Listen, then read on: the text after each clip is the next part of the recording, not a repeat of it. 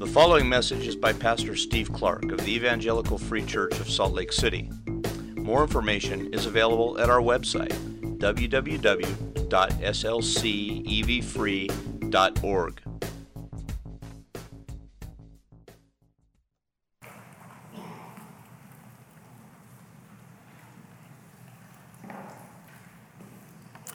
Let's pray.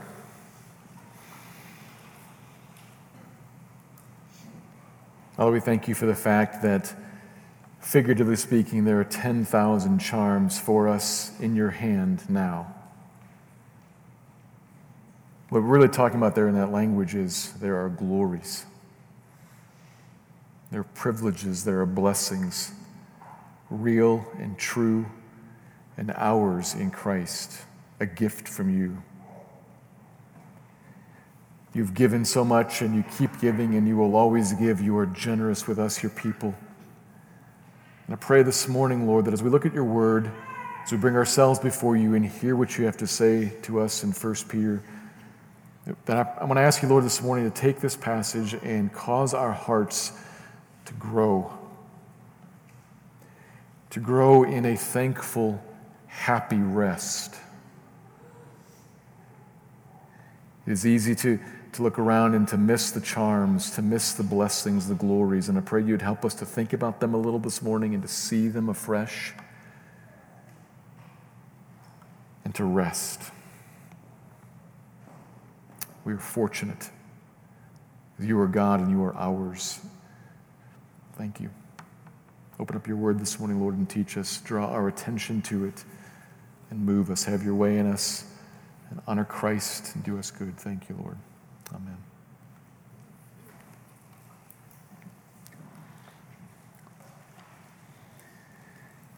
We Christians are exiles in this world, aliens and strangers, even here in the land of our birth. We are outcasts. Where the world increasingly set against us, we find ourselves disagreed with, and not only that, misunderstood, not appreciated, perhaps even disenfranchised. We're exiles. Peter called us that right out of the gate, verse 1 of this book, chapter 1, verse 1 of 1 Peter. And then last week, he added on the pleasant news that while we live here, it will be from time to time necessary that we be grieved by various trials. Not just necessary that we have trials, necessary that we be grieved by them in some way, that the challenges that we face threaten us, make things painful and hard. Necessary that that be. So it's not going to just perhaps happen, it will happen from time to time. We are exiles and we will be tried and grieved here now. Man, we are living the dream. Actually, that's true. We are living the dream. If you look at things one way, at times it may perhaps seem like we are maybe even just hanging on by our fingernails, or at least engage in a very difficult struggle that is anything but desirable. Hardly anything anybody dreams for. More like something you dream for the end of. You dream for the end of the exile. You dream to get home. You dream for the trials to be re- relieved we look at what we're facing now, and we also, in the middle of that, see a, a world that is quite the opposite of it. It's a Psalm 73 sort of world that, that around us are those who are not the people of God and are prosperous and happy, who celebrate their personal choices and are sure to gain all of the public accolades for it. Well, we are cast out. If you look at it that way, that's casting our life in a difficult light. But another way of looking at things, Peter gives us a lens this morning in verses 10 through 12 of 1 Peter 1 a lens of the past and a lens of heaven. That when we look through our life through that lens, something else shows up. Our present existence is very desirable. Right now, it is in the middle of an astonishing, fascinating, glorious dream. That's where we live. In something imagined. Never experienced or seen, just imagined. It was a dream, which we now, Christian, we live. This, it's true, we are in the middle of trials and exiles, yep, that's for sure, but we are a privileged people here right now, not because of our nationality or our origin or our economic status or our race, not because of anything else here in this world. We are a privileged people because our normal life is the dream of the Old Testament scriptures and the fascinating, the fascinating story of heaven. That's us Tuesday, Wednesday, Thursday, Friday, all week long, every day of your entire life. A privilege. That's what Peter's going to hold up in front of us this morning and, kind of give us, as I said, a lens through which we can look maybe a little bit differently at, at what it is that we experience. And I pray that what comes out of this is that, that some sense of, of a value, some, some new way of looking at life, of, of what we are and where you are, would, would kind of rise up and refresh you this morning. That's what we're going to look at. I'm going to begin reading in verse 8, kind of get some of the the ramp up into our verses, but we'll be focusing on verses 10 to 12 this morning. It's 1 Peter 1, beginning in verse 8. Though you have not seen him, Jesus, you love him. And though you do not now see him, you believe in him and rejoice with joy that is inexpressible and filled with glory, obtaining the outcome of your faith, the salvation of your souls. Concerning this salvation, the prophets who prophesied about the grace that was to be yours searched and inquired carefully, inquiring what person or time the Spirit of Christ in them was indicating when he predicted the sufferings of Christ and the subsequent glories. It was revealed to them that they were serving not themselves, but you, in the things that have now been announced to you through those who preached the good news to you by the Holy Spirit sent from heaven, things into which angels long to look. 1 Peter 1. Make two observations from verses 10 to 12. Here, here's the first. It's our privilege to live in the times God was preparing for through the prophets. It's a long sentence, I'll say it again. It's our privilege to live in the times God was preparing for through the prophets. Verse 10 begins concerning this salvation. It's the salvation that we've been talking about all, all through chapter 1 up to this point. We've seen that we were chosen for this salvation. That's what he began there. We were called to it by the Spirit, sealed by the, the blood of Christ, sealed in this new covenant by the sprinkling of Christ's blood. So we each were saved and then in, in him we have a future living hope, a glorious inheritance that is kept in heaven, to which we will be saved one day. And all in the middle, all in the in, the in between time, right now, we have a life of walking with him personally, while we are day by day obtaining the salvation of our souls. In other words, we are being made new. We live now relating to Jesus, in communion with Jesus now, refreshed, changed daily, being saved. And that has happened, will happen, is being happened. That salvation, what we've talked about all these last several weeks, another way of putting it would be verse 10's it was the grace that was to come to us. It now has come. This whole new covenant salvation.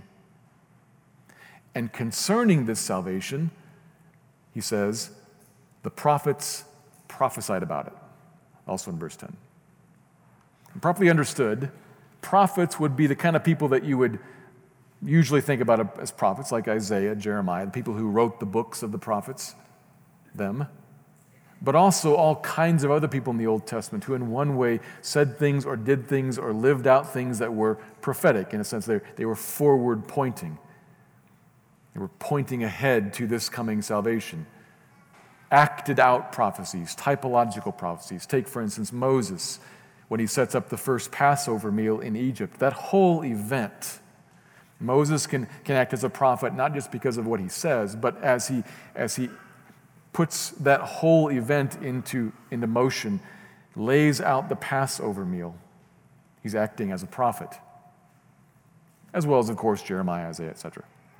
So, all the Old Testament prophets, many people throughout all the scriptures, they stood wherever they stood, and they spoke or they wrote or they acted out something about the coming grace looking forward. And as they did, it says, they searched and inquired carefully. Inquiring. Three different words there, actually, which really mean basically the same thing. They looked really hard at it and tried to figure it out. We'll use Moses in the Passover meal again. Moses tells the people in Egypt, you know the story, it's in the book of Exodus take a spotless lamb, bring it into your home, slaughter it, take its blood, put it on the doorpost, put it over your house. And when you do, everyone who is in the house under that blood will be spared from the wrath of God as it passes over you and falls on someone else who's not under the blood. You will be spared, though, and you will live, and what will come out the other side will be set free from bondage. We will be able to leave here and travel to our real home, the place of rest, our promised inheritance. He issued those instructions, and then as everyone kind of scurries away to get it done, you can imagine him walking home as he thinks, What is about to happen? And why did God have us do it this way? What is this? And he's walking. You can imagine him seeing the stars in the sky, countless in the dark night. And perhaps he thought of Abraham, and maybe he remembered the story of Isaac and how God, in grace, provided a ram to die, saving the son of Abraham. And he thought, what is going on here? Because there it is again. There's, there's something consistent here. There's an animal that dies in the place of others, and what comes out the other side is something sweet, a deliverance from life, a deliverance to life. What is that? And he couldn't figure it out. Never. Couldn't figure it out. Nor could Abraham figure out what was going on with him, nor could Eve before him. It's, it's, all, it's always like right there, but it's not. The Spirit of Christ, it says, this is Christ in the Old Testament. The Spirit of Christ is whispering to them, giving them hints and clues and shadows and types. A seed from a woman. I woke up everybody, huh? A seed from a woman. Eve knows. But what? Who? A son from Abraham a spotless lamb slain, a lion from the tribe of Judah, a king like David, but better. Who? When? How? They're working on that. They're thinking, they're trying hard to figure it out for thousands of years. It just, it's a sentence here, but you realize David was a thousand years before this point. Moses, Abraham, thousands of years back, for thousands of years, they're thinking, there's a Savior coming. There's a Messiah King. There's a sacrifice to save. There's a kingdom of glory. Through whom? When? Where? How? It is the most complicated, almost right there in plain sight, hidden, can't quite get it, intriguing, beautiful promise that's about grace that leads to glory, mystery hidden right in front of them, but they can't, they're working on it. Eve and Abraham and Moses and Samuel's mother, Hannah, who talked about Samuel and whom Samuel would anoint David the king. They all knew that something was going on, but what is it? Don't know. Who is it? Don't know. And they searched and inquired thoughtfully and carefully because they knew that whatever it was, whoever it was, whenever it came, something marvelous would follow that the outpoured grace of God. Grace would bring suffering of this Messiah, and grace then would bring after him glories. The word is plural there. Glories. Messiah's kingdom full of blessing and deliverance from all evil and all danger, and in particular, the outpouring of the Spirit of God. They knew it was coming, they saw it valuable, and so they investigated, and in a way, they were rewarded. Verse 12 says they got an answer of sorts. They looked and they were told by God, it was revealed to them, that they were not serving themselves, but you in these things. Which things have been now announced to us by those who preach the gospel? These things, these things, it occurs twice there and then once more towards the end of the verse. There, there's a body of things here, there's information. And the point is that the Spirit of Christ was revealing to the prophets these things, this, this body of information about the suffering of Christ and the subsequent glories, and they wondered, and God told them, Not now. But actually told them a little more than not now. He told them, follow this, it's as if God said, I've given you some things, and these things will be helpful for you and for your people for your brothers and sisters in your day. Yes.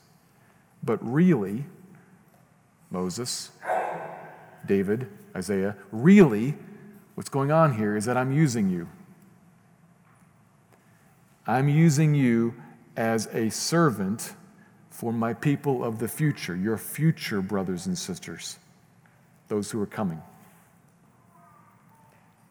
So I'm telling you these things about Christ and how he will suffer, be despised and rejected, cursed and hung on a tree. Think Moses and Isaiah. And I'm, I'm telling you that then he will rise and, and live again. Think Job and David and Isaiah again. And then I will pour out my spirit to indwell and change people everywhere. Jeremiah, Ezekiel, Joel. The kingdom of God is going to come in power. And I'm telling you so that you can write it down and leave it as a record so that centuries from now, when it happens and it is proclaimed to another people, they'll have a record and some things that they can look back at and check and, and, and see that these things actually are true and they will believe. That's what verse 12 says God told the prophets, which means something. Put it a different way. It means that the Old Testament was written primarily for us, for you. God is throughout the whole Old Testament preparing something that will support a great salvation that those folks will never see. Isaiah 53, for instance, was written for you, for us. You, Christian, are remarkably privileged.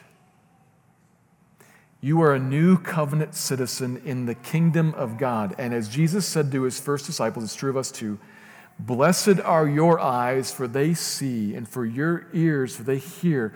I tell you that many prophets and many saints of old long to see what you see, but they didn't see it. And they long to hear what you hear, but they didn't hear it.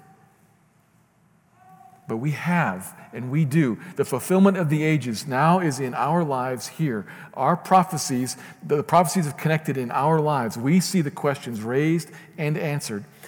And notice what Peter is doing here, what God through Peter is doing here. He's not actually giving us all the prophecies, he's not actually listing them out. I mentioned a few of them. I mentioned a few of the prophets and things they've said.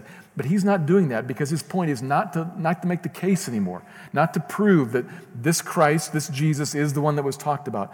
He's only trying to put in front of us something that says, You are a privileged people, you're in a precious spot.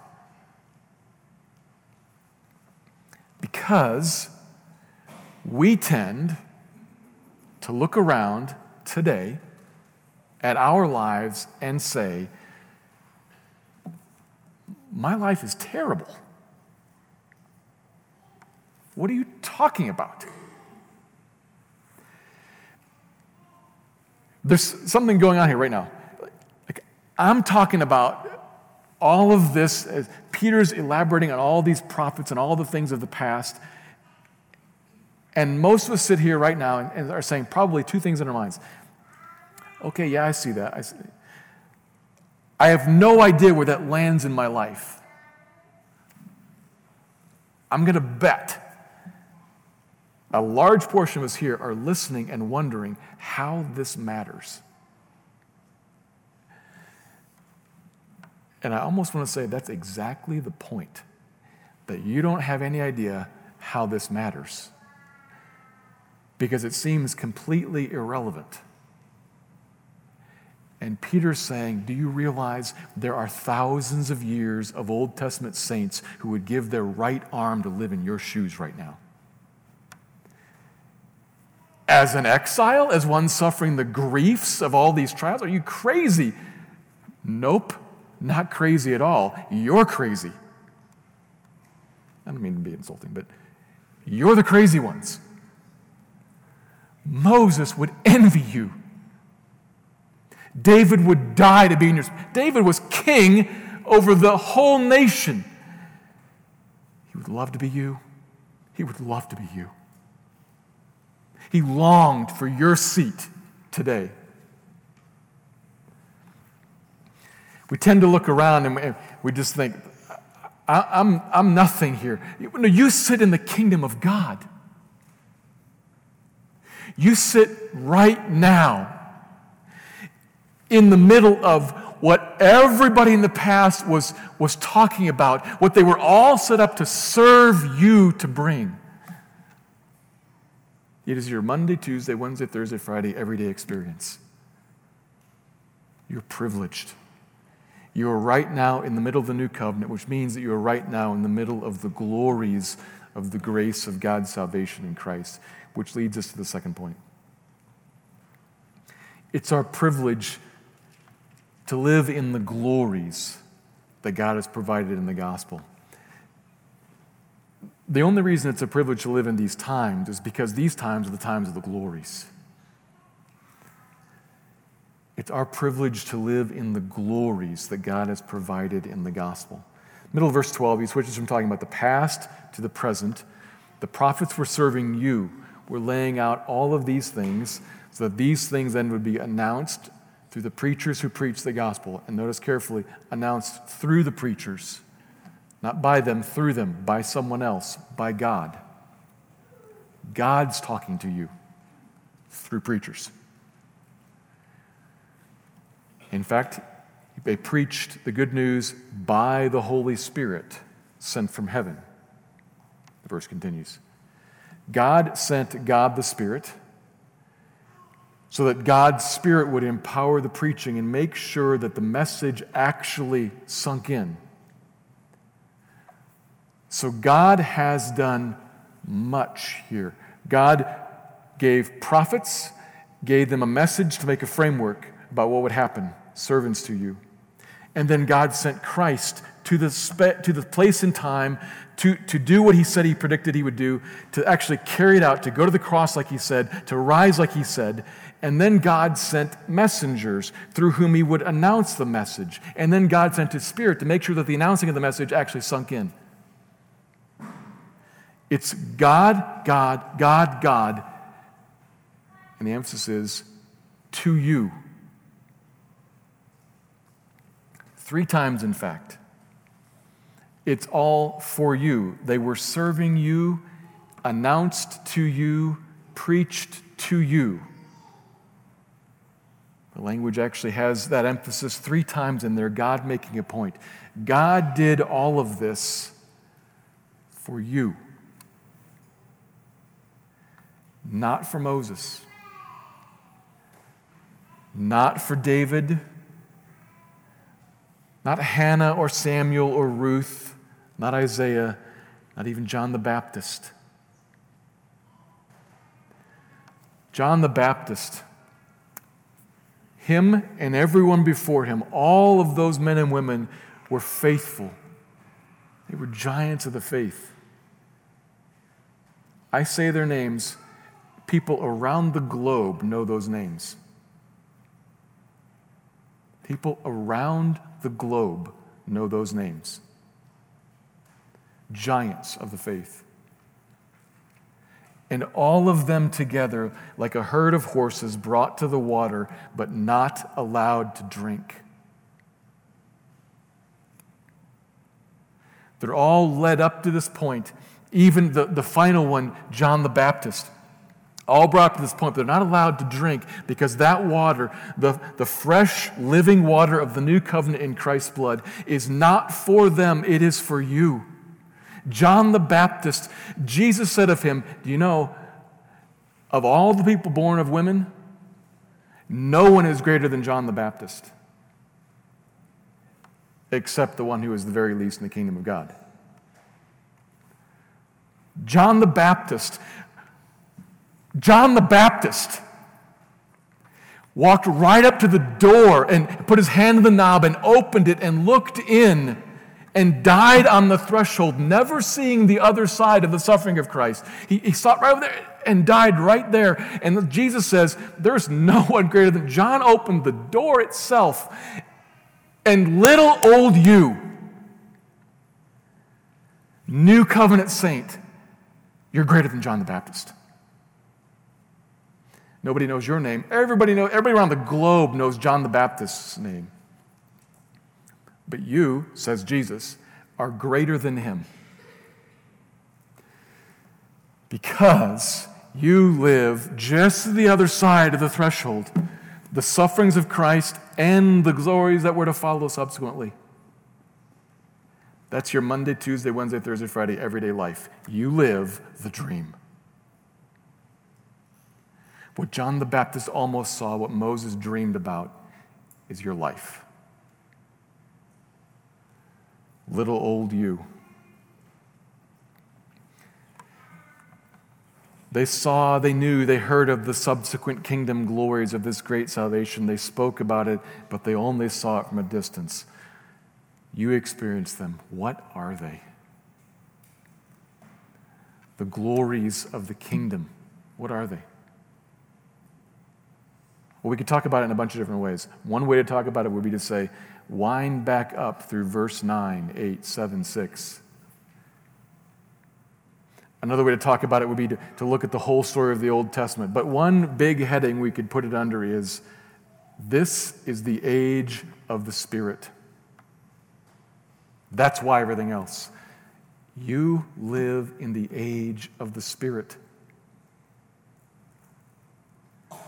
The Spirit of God in the Old Testament was, certainly was present, certainly was speaking to the prophets, certainly was active. But home base for the Spirit of God was right above the ark in one building, in one city, in one country, on one continent. And now he lives inside of you. His temple is you and us. This is the age of the Spirit, which means that everybody in the past was looking forward to a time when the Spirit of God would not just visit them and speak, but would come and permanently dwell in power to make you new, to, in the words of these verses previously, deliver to you the salvation of your soul, change you, make you new. The Spirit of God would come and live inside of you to deliver to you regular, joyful communion with Jesus Himself. The Spirit of God would come and abide on you to keep you, to protect you and carry you all the way home to an inheritance that He has stored up for you in heaven. The Spirit of God would do all that for you. And do for us what He would do for us, He'd make us a people that are sweet He'd make us a people like back in Genesis 2, right before the fall. He'd make us again new. A people who lived together in peace with God in the garden before there was any warfare with Him or with each other, even with ourselves. We lived in the garden and we worked and called it play. We were fruitful. We built and we created and we loved. We rejoiced. We were, we were image bearers of God without flaw. God is by His Spirit making you and making us that now. These are the glories, the reversing of the curse, the dwelling of God in your heart, the making of you and us new, saved from sin, made like God again. They saw it in the past, but they did not live it. That's your life. And you look around and say, ah, and the heavens stand amazed.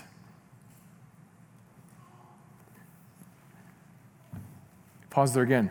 You don't believe that. I know you don't.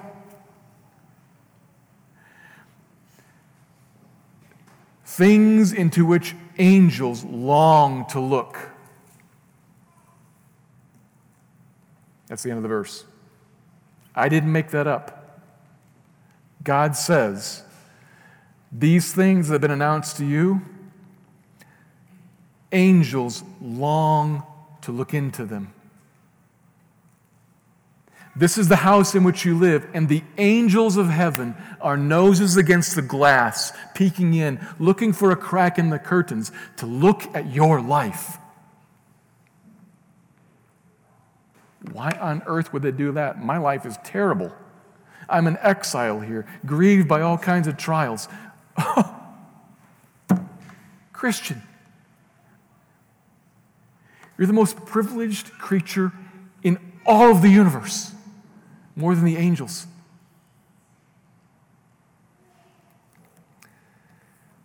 They understand now the mind blowing sufferings of Christ. That, that was hard to get.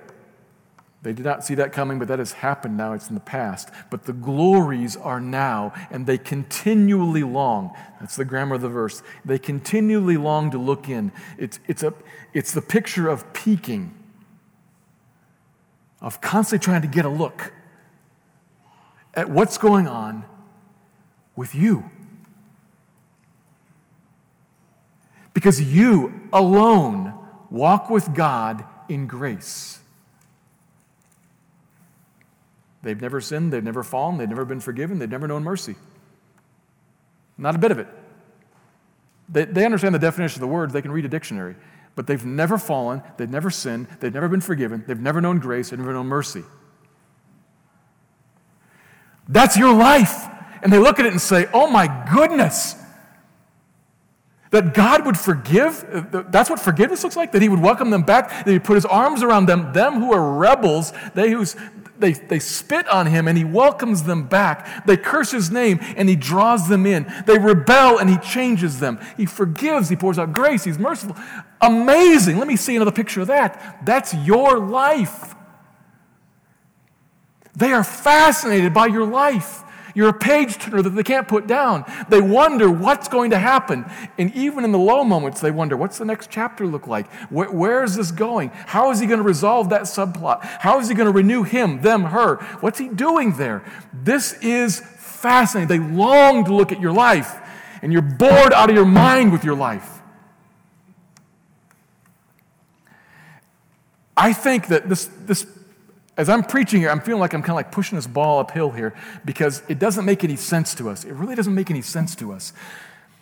The text says that. The prophets looked ahead and the angels looked down. We don't believe we are privileged people, but you are.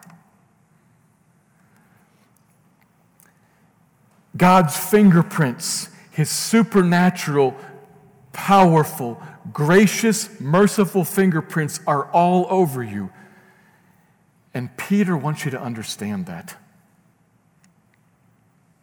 This great salvation, you are an actor in the greatest story ever told. Paul says it differently in Ephesians 3, verse 10.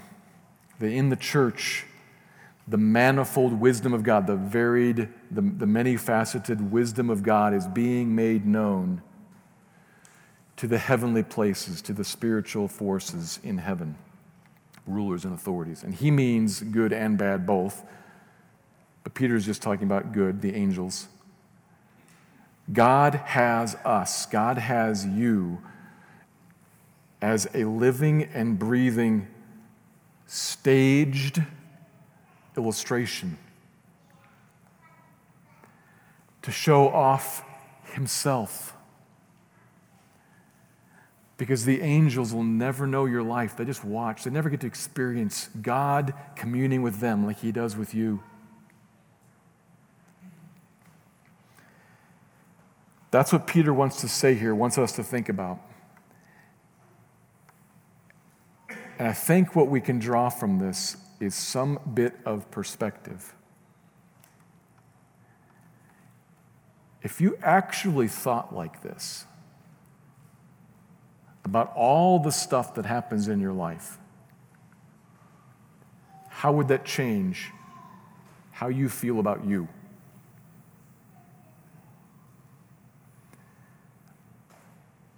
Oftentimes, I think, we think, at least I think, I would feel like I was somebody if I had, fill in the blank, a more important job, some better relationships, more money in the bank, a more attractive house, a more purposeful career. If I had a friend, if I had a date, if I had a spouse, if I had a kid, if I had a grandkid, what, what would it be for you? I would feel more important. I would feel better. I, w- I would be somebody if I had what?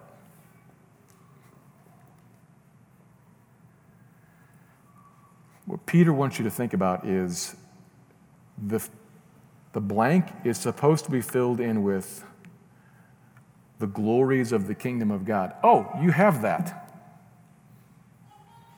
You're good. You're living the dream. You're living the dream.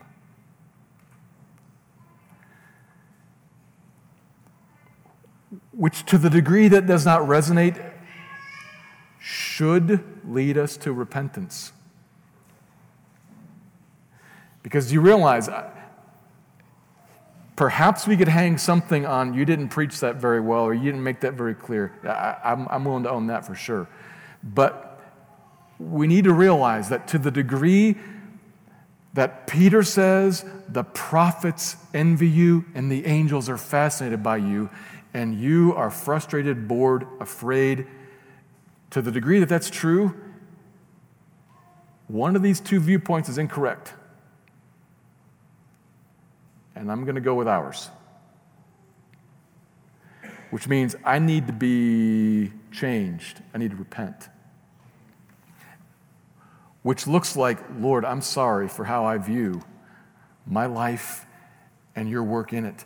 But it also looks like, I, I believe, but help my unbelief because I, I'm not doing this maliciously. I'm not doing it on purpose. But Lord, it does press in on me. I'm an exile here and I am hard pressed and grieved. And it is very easy for all those things to shape how I think about me and us. I believe what you're saying, Lord, but help my unbelief. It's real. Yeah, come to God like that. Do. Come to God like that. For sure. I believe. Help my unbelief.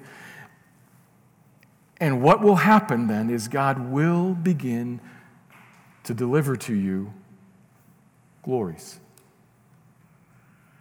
He will change you. He will reshape your heart and your mind and align you with what's true.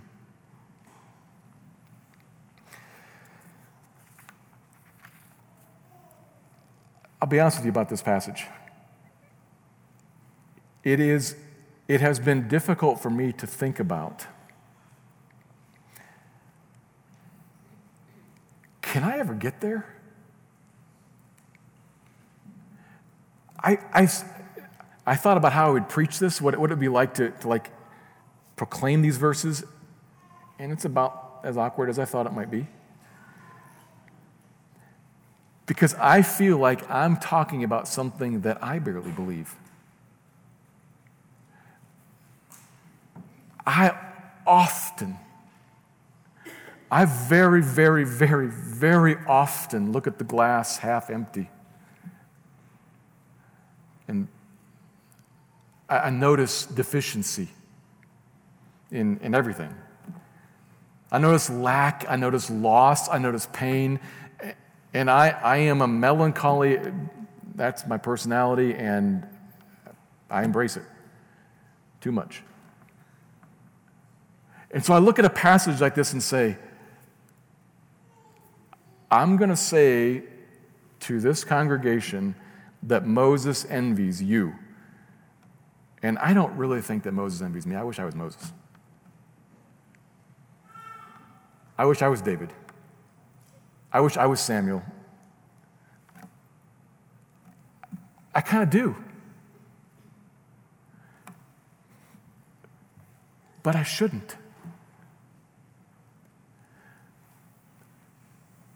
I, you, we live in the era of the Spirit. We live in the kingdom. We live in the glories. And I, those both things are true. And I don't know if I'm ever going to get there, but I want to say, and I want to invite you to say, Lord, I believe this, but I don't. Help my unbelief. I think what would happen if we, if we were to, to pray like that, we would have God delivering us, we'd have God changing us, and what would come out of the other side would be I actually would experience verse 8. So I think there's a connection. Last week we talked about verse 8. Though you had not seen him, you love him. Though you do not now see him, you believe in him and rejoice with joy that is inexpressible and filled with glory, obtaining the outcome of your faith, the salvation of your souls. Do you know why we don't experience joy unspeakable, full of glory? Because we don't actually believe this is that big of a deal. in some legalistic sense, yeah, I'm, I'm forgiven. That's good.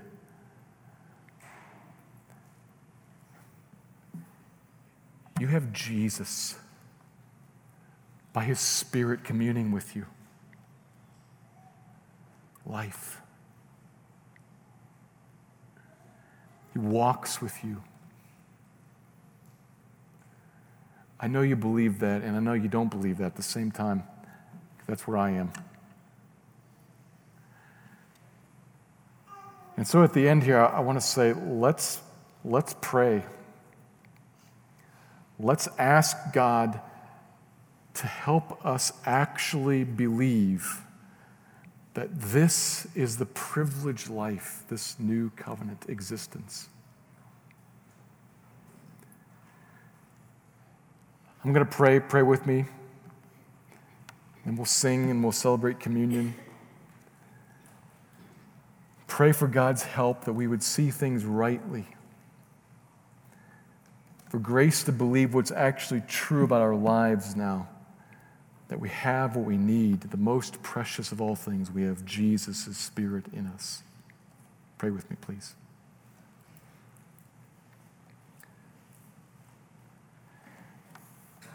Lord, I, I myself, just just me, I come to the end of this passage and I feel a little bit at a loss. And maybe here in our congregation this morning, there are others, Lord, that feel the same way. There are stated truths here that seem inaccurate. Will you help us, Lord, to believe the precious spot that we live in? Will you help us to believe the glories that are ours? Will you help us to treasure you, Jesus, who delivered them all to us through your sufferings? Will you help us to rest in in a, a happy, rested contentedness. While exiles and grieved here, We have you. Everything we need. Speak to us, Lord, as we sing and then as we later celebrate communion here. Will you speak to us and reassure us of these truths? Grow us up and mature us, please. Thank you for the privilege of being your new covenant people. Press it into us. Refresh our hearts with these truths. Thank you, Lord. Amen. Thank you for listening to this message by Pastor Steve Clark of the Evangelical Free Church of Salt Lake City in Salt Lake City, Utah. Feel free to make copies of this message to give to others, but please do not charge for these copies or alter the content in any way without permission. We invite you to visit our website at www.slcevfree.org or call us directly at area code 801 943 0091. Our mailing address is Evangelical Free Church of Salt Lake City, 6515 South Lion Lane, Salt Lake City, Utah, 84121.